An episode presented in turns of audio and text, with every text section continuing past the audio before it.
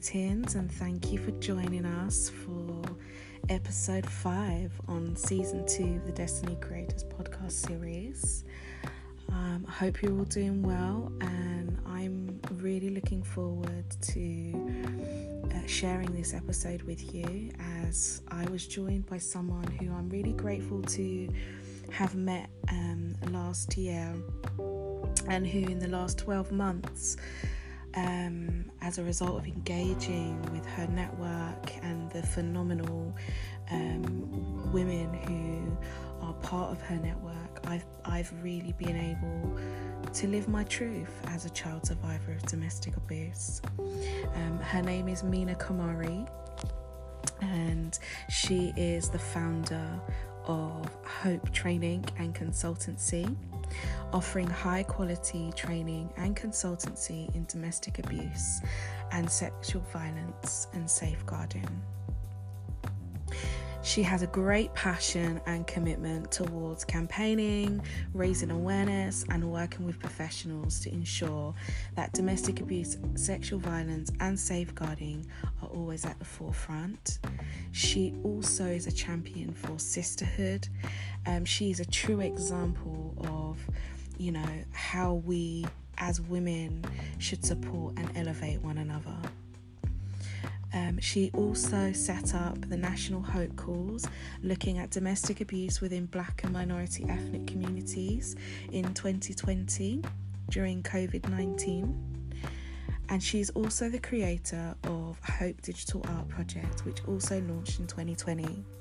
The art project that raises awareness of and celebrates Black, Asian, and minority ethnic women working, advocating, cam- and campaigning within the domestic abuse and sexual violence sector. Um, Mina to the Destiny Creators podcast. I'm really looking forward to our chat today. Thank you so much for joining me.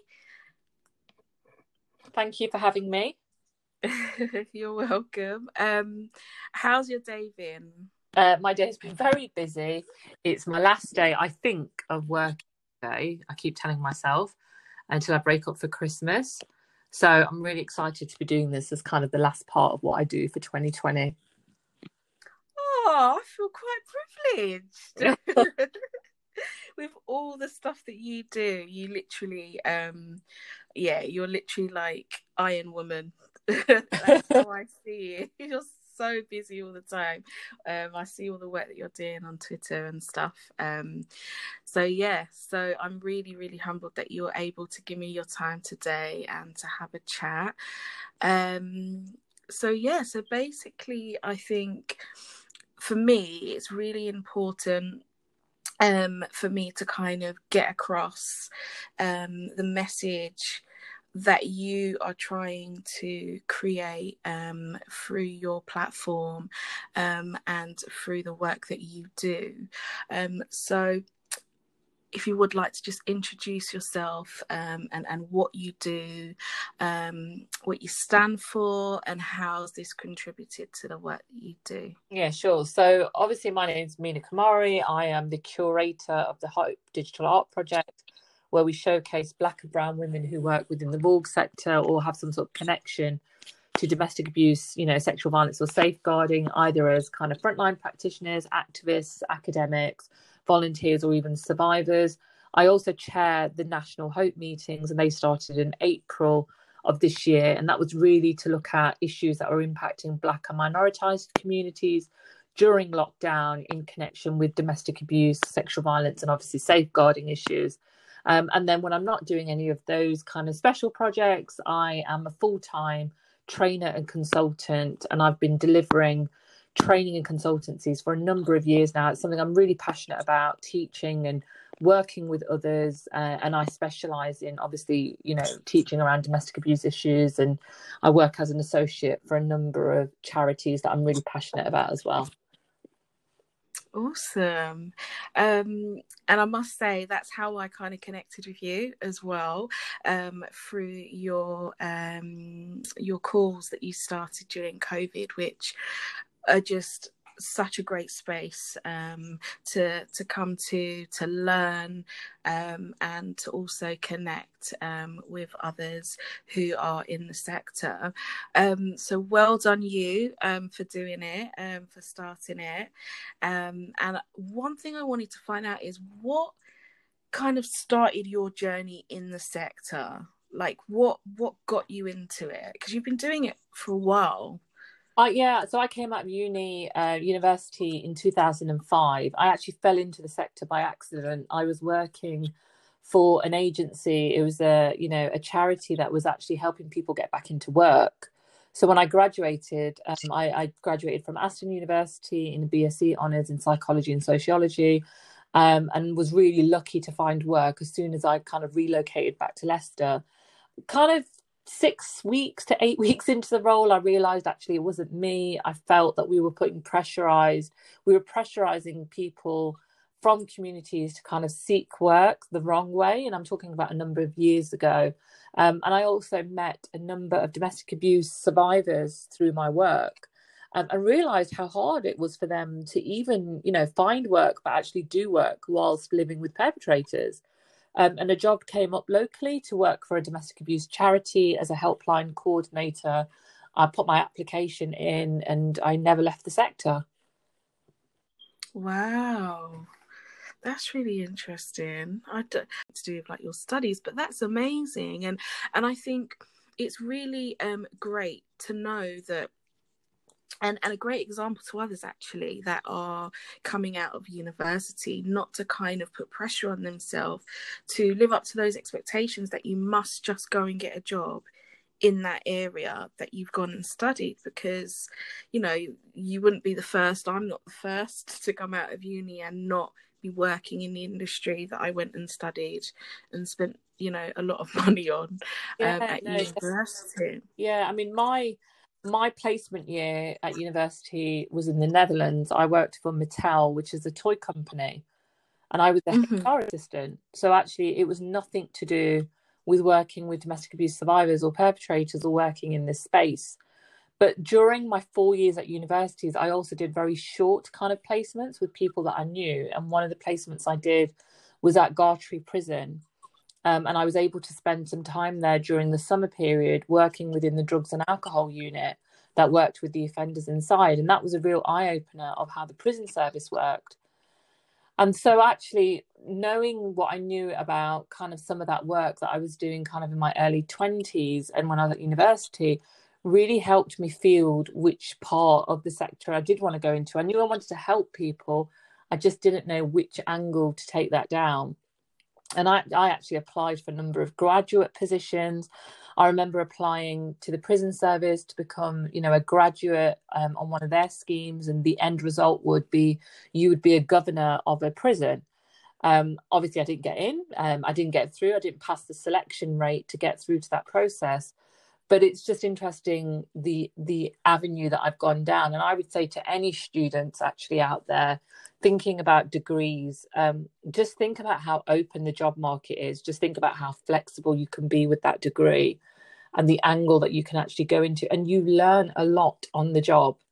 You know, my um, a lot of my theory, if I think about some of the academics I followed when I was at university, when I was doing psychology and sociology, was great. But some of the academics I then found when I was working in practice is very different. So I think your working practice is very different to your university experience. Mm, totally. Um, and I'm glad you've highlighted that actually, because I had a discussion today with um, a lovely lady who's a, a, a, recruit. She has a recruitment um, service called Recruit, um, and she's going to be working with um, some of our ladies in the new year on the program and it's it's interesting because we were actually talking today about how you know it's it's not a bad thing to actually come out of uni and actually or or or even college and go and do like an apprenticeship or an internship to get that practical kind of experience to help you develop further where you'd like to to be. Um, because I think often what happens is, you know, that traditional route of you go to school, you finish your GCSEs, you do your A levels, um, and then you go off to uni, and then you're expected to everyone know what they want to be, um, which doesn't always happen that way. And then you find out you've not got much experience. Whereas I think what you've done, which is really great, is that, which is a good example to students, is you've gone and got yourself the experience whilst you were studying to give you that understanding. And actually, I must hold my hands up and say, I didn't do that. I was that one who just went and studied. Do you know what I mean? Yeah. Um, and just thought, yeah, at the end of it, I know that I'm gonna fall right into um, the career that I wanted to do, and it's actually only now that I'm really coming into understanding what my purpose is um, and stuff. So thank you so much for sharing that. Um, so let's talk a little bit more about hope. Hope training. What does it stand for? What What's the hope mean? So, hope stands for helping other people every day. And I literally came up with it while I was sat in um, my living room. Um, in oh, wow. 2008, I remember I wasn't very happy in a role that I was doing. And I wanted to do something different. And I wanted a new pathway.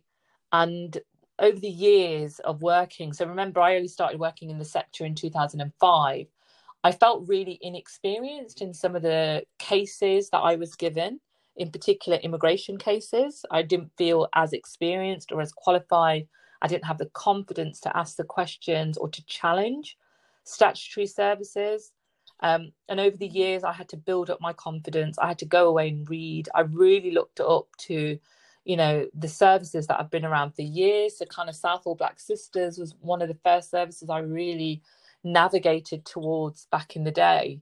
Um, and I thought, well, look at all the things that I'm picking up. Wouldn't it be great to share this, but also learn at the same time? So I remember um, just thinking, well, I'm gonna I'm gonna develop some training, and I'm gonna see if I can sell it as a package and set up my own company. Um, and that's exactly what I did. I just sat in my living room. I wrote a business plan. I contacted a few services in Leicester that support, you know, new startups.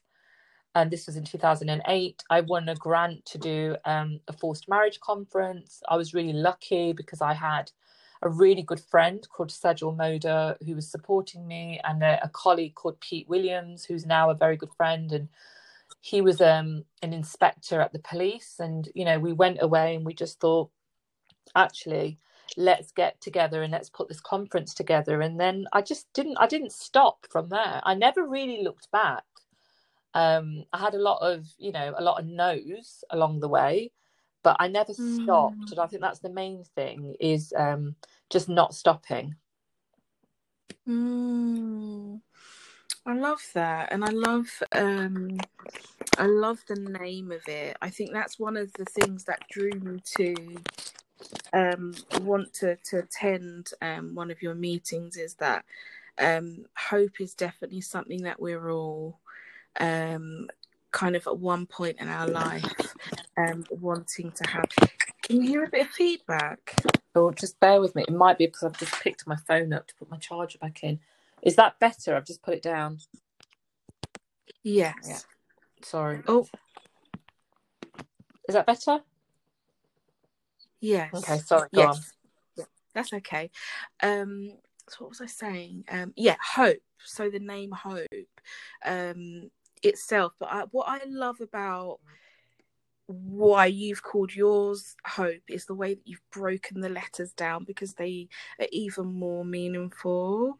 Um, and yeah i just i just love the name of it um and i think that it definitely has brought a lot of hope to not just um like myself being kind of fairly new in the sector but also to a lot of kind of um, organizations that have been around for a really long time, you know, because it's enabled them to have that open dialogue um, at your sessions, which have been having amongst themselves, but having it all together. I think that's the great thing about um, one of the other great things about your calls is that it's an open open floor for everybody um, and there's never no judgment um, so well done to you for doing it and Okay. and um, one thing i wanted to find out from you is what has the highlight been so far I think for me, the biggest highlight is um, the number. So I've got a few. Sorry, I'm not going to stick to one. Um, the number of Mm. people that I've met in the sector, but also outside the sector. And I have to say Mhm. that because I think pre-lockdown we were we were almost in our own bubbles, which is a lot of you know there's a lot of irony there with COVID and bubbles. Um, but I just it made me sh- it made me realize actually we were so almost set in our own way with the sector. So if you were kind of London, you were London centric. You know, if you were Midlands, it's kind of you knew who were in the Midlands if you were up north. And I think what it enabled me to do in the Hope calls was really bring loads of people from all over England and Wales and now Scotland. I've, got people from Scotland coming on in the new year, um, and hopefully Northern Ireland as well, to have that dialogue and conversation. And I think the other highlight has been just the uptake and the respect people show each other on the call. And that's so important Mm. to me. The respect that white members that come on the call show, black members show, brown members show, you know, dual heritage, everyone that comes on the call, men, women, you know, regardless of their sexuality and all their kind of backgrounds, they they're just there to listen and learn um, and have Mm. that conversation and have that dialogue. I'm not saying they are like walking sheep. I'm not saying they just go with everything that is said on there, but the respect that is shown is is is makes me happy actually. Yeah, and I totally agree with you. Totally agree with you that there is definitely the that feeling of everybody's valued. Yeah. And I think that's where the respect comes from is that it's a space that makes everyone feel like they're welcome, like they're part of part of it, you know. Um and and that's down to obviously the environment that you know you've you've created um, that space um, in that way. Um, so no, I really value I value your calls, um, and in terms of like the space itself, why do you think that it's really important for us moving forward? One as a a, a black and um, black and brown community um, to have spaces that bring practitioners and service um, services and survivors um, together. I mean, I, Why is it so important? I mean, the space for black and brown communities or black and minoritized communities or, you know, whichever language, you know, you want to use to describe it at the moment. And I know there's a lot of dialogue around language as well. I mean, that space is so important, whether it's a single space and whether it's, you know, that space is just for um, that group or whether it's a space where the group can come on and feel comfortable to express how they feel, but you will have other others around who are kind of listening in, which I feel like is what the Hope Call um, is about a little bit. But also, it's really important that even within the Black and minoritized community, we are learning from each other. So, what I've learned from Black women in the past nine months has been eye opening. And I hope what I've also been able to contribute when I speak to Black women or other Brown women, I've been able to contribute something. And I think it's that notion of let's not be afraid to say to each other that we're still learning and that we want to learn, we want to Mm. collaborate, we want to work, we don't know it all. Exactly. and and I think that's that's what's really Mhm. important about when we talk about spaces and we talk you know we heard a lot during lockdown about brave spaces you know safe spaces um, but for me it was also about um, learning learning spaces Mm. And we definitely do need learning spaces so that we can make some changes. Um, you know, um, we can't continue in the way that we have been as a as a world um, with all of these problems um, happening to our women and our girls. Um, and um yeah so i think that's a really really important point that you've highlighted there that learning is part of the process and it's really important for us to continue to learn because even though we might feel like we're getting it right now uh, maybe next year something else might be introduced you know through further learning and development that actually will improve the situations even more um so yeah i totally um I totally um, agree with that. And um, when you when you like sit and you plan like your your calls, like how do you decide on like your topics? Because every call is themed um, around a specific type of abuse. So how do you kind of decide which one is going to be next? Um, I don't. It kind of just comes very naturally. So the way that I work, um, so some people know this about me, some people don't. So I'm dyslexic, and I'm a proud dyslexic, and I only really started using that language this year because of an experience that I had with an employer, which really made me open my eyes about my own dyslexia and about the way that I work. So it's um it's really interesting because I think about some of the work that I've been doing and how I come up with the themes. And I tend to follow. So it's been really interesting this year. We've had a lot of different themes during COVID, but I tend to follow kind of what is going on in the sector. So being astute and really following what the sector is doing is really important to me because I think also, I think sometimes, you know, unless you're really in the hub of the sector or you're in the heart of changing policy or knowing what's going on, sometimes you can almost be left out. So for me, it's almost about mm. bringing the themes to the people as well and not just assuming that everyone will know what's going on. So it's about following what's going on in the sector, but also because the Hope National calls are following on from the previous calls, someone may say something in a previous call which just you know for me it just makes me think and i think oh yeah that's great. Maybe that's something that i can put on to you know a next call. And and that's what i do. I literally just kind of just think about what has what has happened what are some of the things that we're um, picking up and then just really projecting that in the calls. Oh cool so it's almost like a journalistic approach. Yeah, it? I never really thought of it. If you yeah, think about it, I didn't it, really think of it as a as a journalistic approach. But yeah, it's a, it's it's really trying to understand what's going on, and then just thinking about you know how can I get people to talk about this, but get a wider perspective on it. Yeah, defo.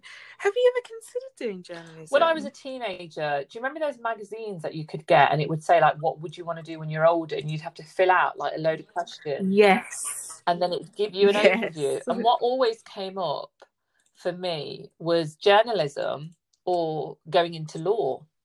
And they were the two things that wow. came up for me. Um, and I didn't do either. I mean, apart from being, you know, a, a, very short spell, I was a magistrate for a year. I didn't really go into law, and I've never really gone into journalism. Oh wow! Well, what you're doing is definitely, I would say, um, very journalistic um, in your approach. So maybe that's like a little side hustle that you can consider there, Mina. Oh God, I don't think I could take on any more projects at the moment. But just for you, Annie, I will think about journalism. oh, I love that. I love to think that I'm inspired and, and a new lane. Uh, you never know. You never know. Yeah. great. You'd be great. You'd be great. Um, and I'm glad you mentioned about dyslexia because I'm also dyslexic as well and dyspraxic. Um, and it's something which I only really realized in my when I went to uni. Um, so I went through the whole of like my school education, got my GCSEs and everything, um, and uh, was diagnosed at uni. But I'm really glad um, because now I don't know about you, but it kind of does it make sense now why you kind of interpret things in certain ways and how you process things. Oh yeah, I mean the way that my I mean that's why the digital art project has been right up my street because it's creative, it's visual, and if you look at a lot of um, you know the work that I do, um, I prefer visual visual stuff because that's what works for me. Mm. Um, but it, it's unfortunately it's not always been like that, and I think this is where a lot of companies, in particular, so all those companies listening to this, that I would really, really want to just just indicate that talent is everywhere and don't lose good brown and black talent just because they don't hit your narrative. You know everyone's got a different way of doing things um, and it's just something that people just need to be aware of Exactly. And I think as well, thank you for saying that, it's also really quite important for our organizations to understand how to adapt to other people's yeah. styles of learning and operating.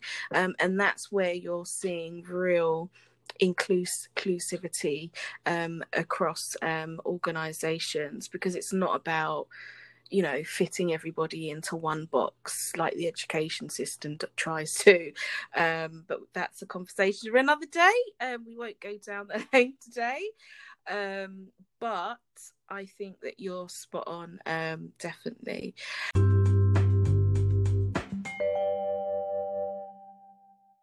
You mentioned about your digital project. Um, i'd really love for you to just share um, share um, about it, why you started it, and and what you're hoping for it um, for 21.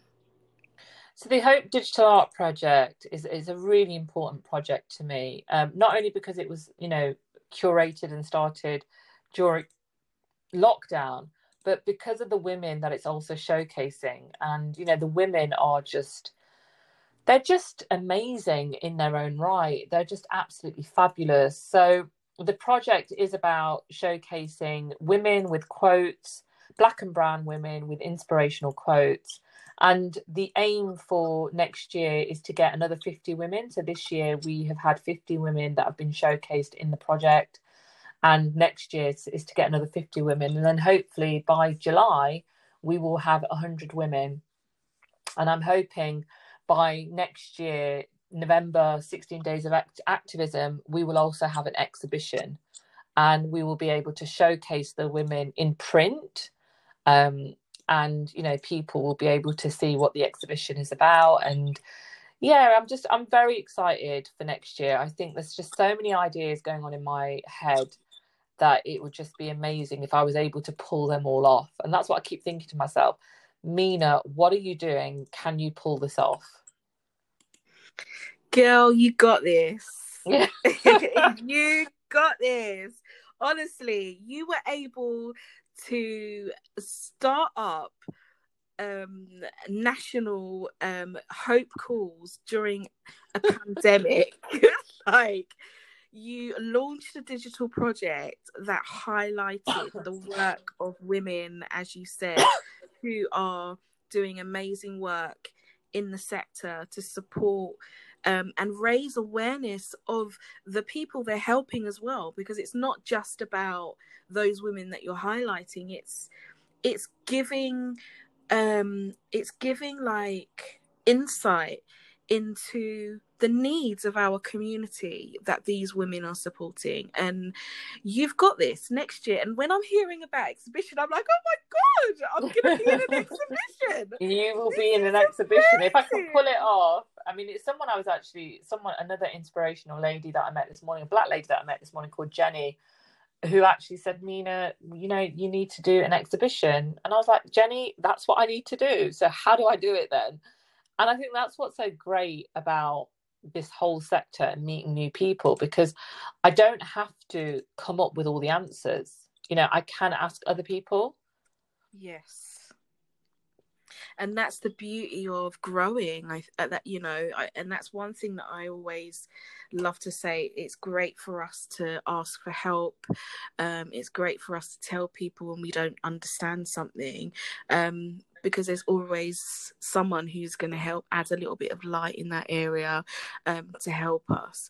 Um, so no, I love that idea, and thank you, Jenny, for suggesting it. Yeah.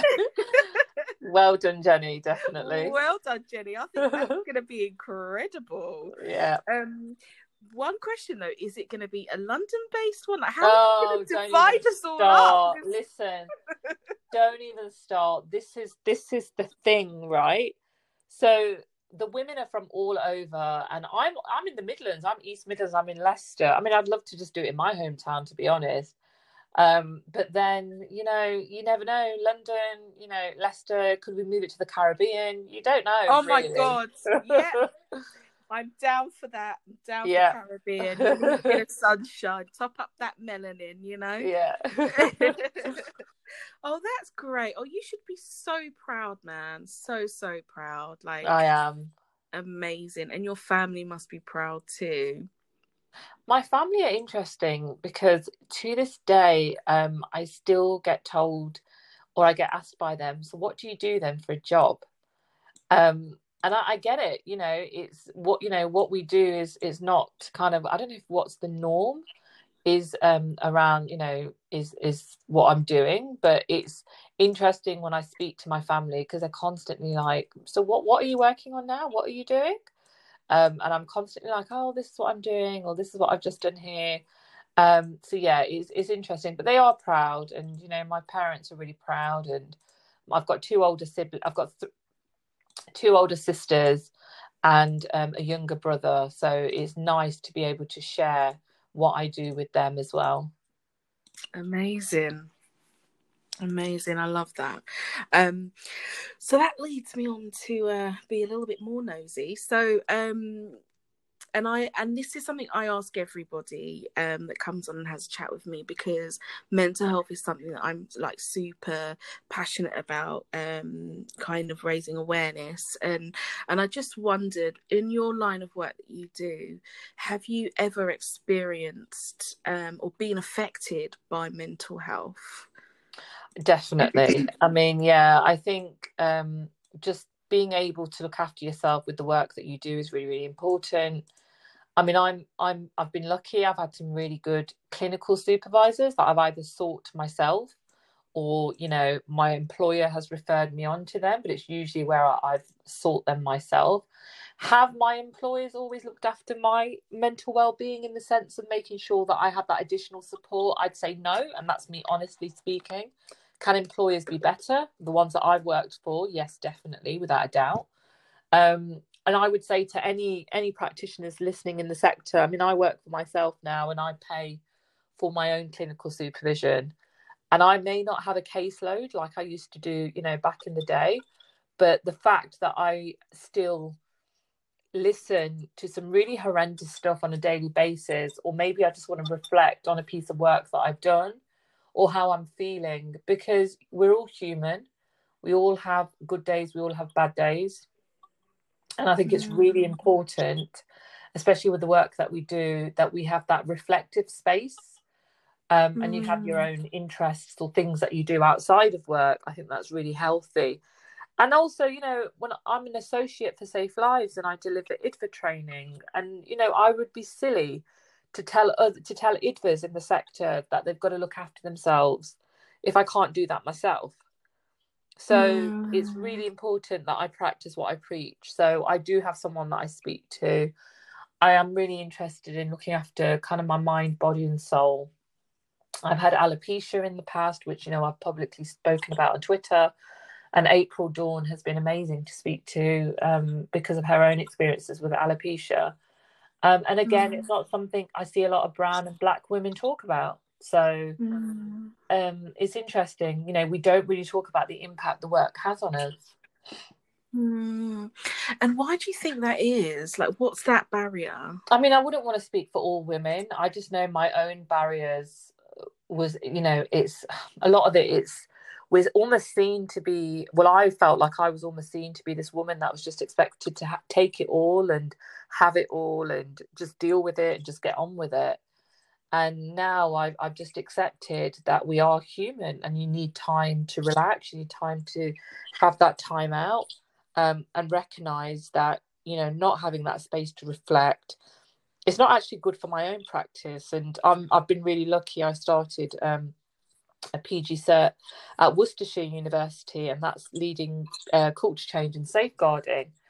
And you know, one of the assignments was all about that reflective space, and you know, how am I supposed to be this great safeguarding practitioner if I don't have the tools to be this great safeguarding practitioner and having reflective supervision or clinical supervision is a tool.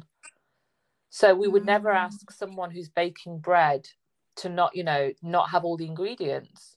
So why do companies mm. believe a lot of their staff don't need to have all the tools to do their job appropriately? It just doesn't yeah. sit right with me. Yeah. No, you're that's you're absolutely right. Um, and thank you for highlighting that um, the essential need for us to kind of be G checking ourselves in terms of like whether we've made sure we've got the right measures and levels that's required for us to to function in in the spaces that we need to be delivering what we deliver on a daily basis. Um and do you think that we could be what what more could like an employer do to in like make this barrier less of a barrier in terms of making sure they've got the right ingredients? I think it's it's really understanding um the notion that reflection space for action for staff in the sector is really, really important. So having it built in from day one, it should never be an add-on. You know, having clinical mm. supervision or reflective reflective supervision, or you know, when we went into lockdown, we lost that space of just going into the staff kitchen and having a chat over coffee or tea, or you know, looking up from a screen because you've got your colleagues sitting opposite you and just saying, mm. "Oh, I've just got off the phone to you know this social worker. I've just got off the phone to my survivor, um, and this is what what's happened. And, and, what do you think? You know, we lost that overnight. So employers have got to be really mm. mindful that actually, depending on how long this continues, the lockdowns, the working from home, that reduced space to have that dialogue with your colleagues, making sure that we're almost prepared, um, and mental health. You know, it wasn't just the mental health of the domestic abuse survivors. But, you know, what the Hope Calls taught me was the trauma that staff went through, you know, overnight. Mm. They were asked to up their technology skills. They were asked to work from home. They were talking about domestic abuse in one room and their own children were in the next room. Yeah. And, you know, we've got to we've got to take time out to learn from that in the sector so what does that mean mm-hmm. next time? You know, so, something like this pandemic, you know, happens or something similar. What does that mean for us? Mm. Yeah, no, you're right. Um, and I'd not quite thought about it like that in terms of like the in terms of like the the support for for staff um those are really like quite deep um problems which definitely need some solutions. Um, so yeah, I thank you for for raising that as well. Um, what would you um, say to anyone who is interested in um, kind of getting into the work that you do and trying to develop their own project what would what advice would you offer them? Um, i mean definitely first of all um, you know and i'm the right one to say this because i didn't do it this way but i've learned the hard way. So get your thoughts on paper you know write it down somewhere. Having a plan really does work. I tend to work more now to a work plan whether it's drawing it out or whether it's just writing it down somewhere. Um, think about you know what are you trying and it's not always knowing what you want or what you're trying to achieve but just some some sort of like why are you doing what you're doing? Because there's always got to be a purpose um, unless if there's no purpose people tend not to buy in so if you're really clear about your purpose, you know, it's a lot more clearer to the sector, it's more clearer to the people, or depending on what you're trying to do. And thirdly, you know, don't be afraid to ask for support from the sector. Don't be afraid to ask for help. Um, you know, we don't always get it right the first time. It's about thinking about how to get it, how to do it that suits you, but also learning from anything that comes out of it. Um, and that's kind of the way that I've worked in the past nine months, and, and that's worked for me. And we're all different, but that's something I would say to anyone listening. Oh, that's beautiful advice. Thank you. And I definitely think that um, the kind of environment that you've created is definitely very supportive in that area um, that you've just spoken. And I think it's kind of really important for us to, if there's anything we can take away um, from our experiences of COVID um, and and the DV sector is the the power in supporting one another um, and the kind of like almost sisterhood that's been created um, within the space as well because you're definitely like our number one cheerleader champion you know um, you know like you have no idea like how I might go a week and not be on Twitter and then I might log on and I get uh, encouraging posts that you've tagged so many amazing women in to remind us of who we are. Um, so i just wanted to just highlight that today in this podcast um, episode in that the power of yourself and the impact of yourself that you have on others is is also down to how you support one another. Um, we're not an island as we've discussed during this call today. Um, and we need others um, and encourage one another. Yeah. Lift one another up support each other.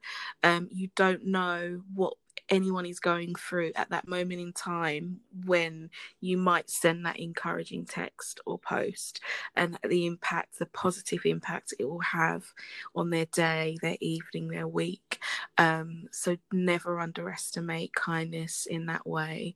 And thank you for being a great example of of that to us as um, women mina. Um, really grateful for all your encouragement and support and I would say, on our kind of final point, I always love to ask the ladies if you could write to your past self with any advice to give to like your future self what key things would you want yourself to know with what you've experienced and grown through?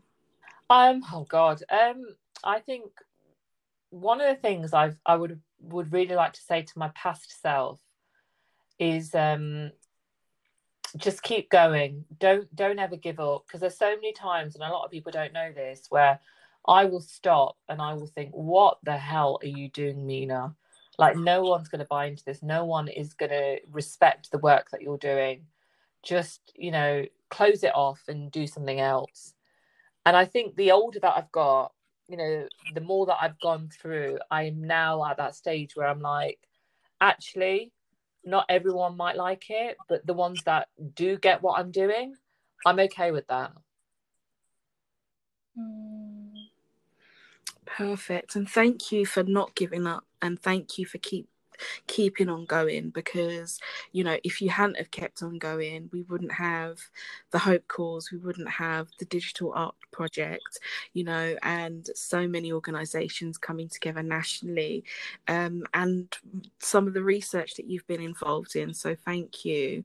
Um, and i hope that's encouraged anybody that's listening today who is you know maybe feeling the way that mina was feeling in that past self and that it encourages you to also keep going and you know reach out reach out to us reach out to to mina.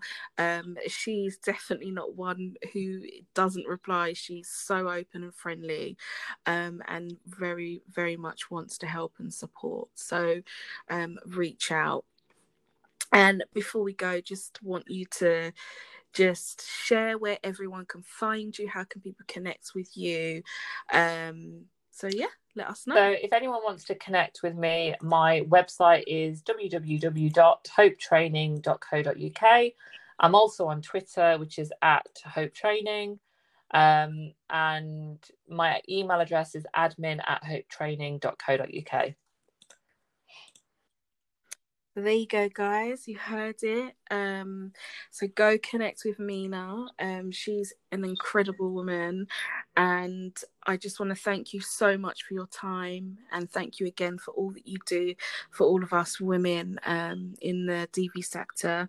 And um, we really value you and appreciate your work, and we look forward to 2021. Thank you. Thanks so much for having me, and Annie, right back oh. at you with your work as well. Thank you so much.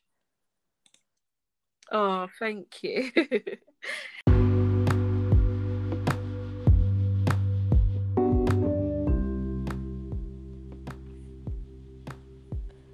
So that brings us to the end of this episode of the Destiny Creators podcast series. And I just want to say thank you.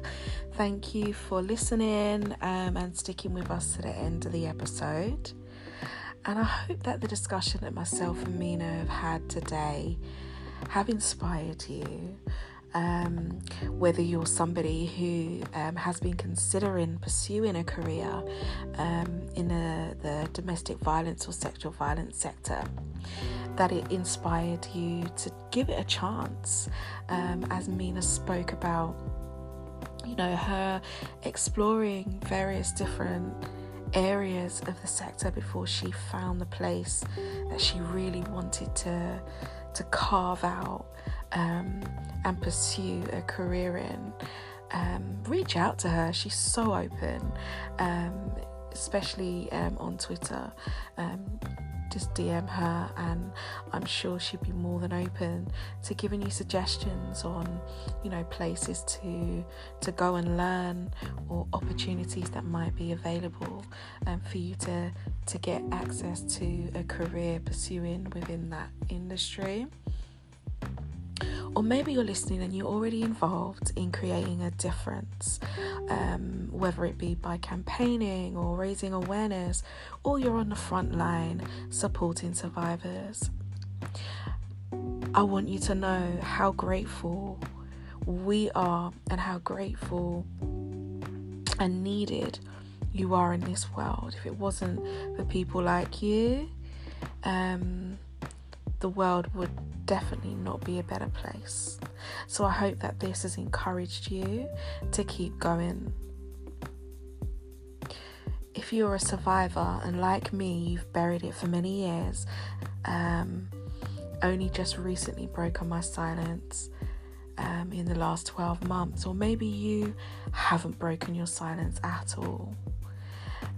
I want you to know that this is your journey and it's okay to take your time and it's also okay for you to ask for help. Don't be afraid to live your truth and know that there is an army of people right here waiting to support you when you're ready to break your silence. Until next time, may you have the courage to reach out for help if you need it, whether you're a practitioner, um, a survivor, or or you're just somebody listening to this podcast and you know you're struggling, you know, with your mental health in some way. Don't be afraid to be gentle with yourself and ask for help. Until next time, love and light.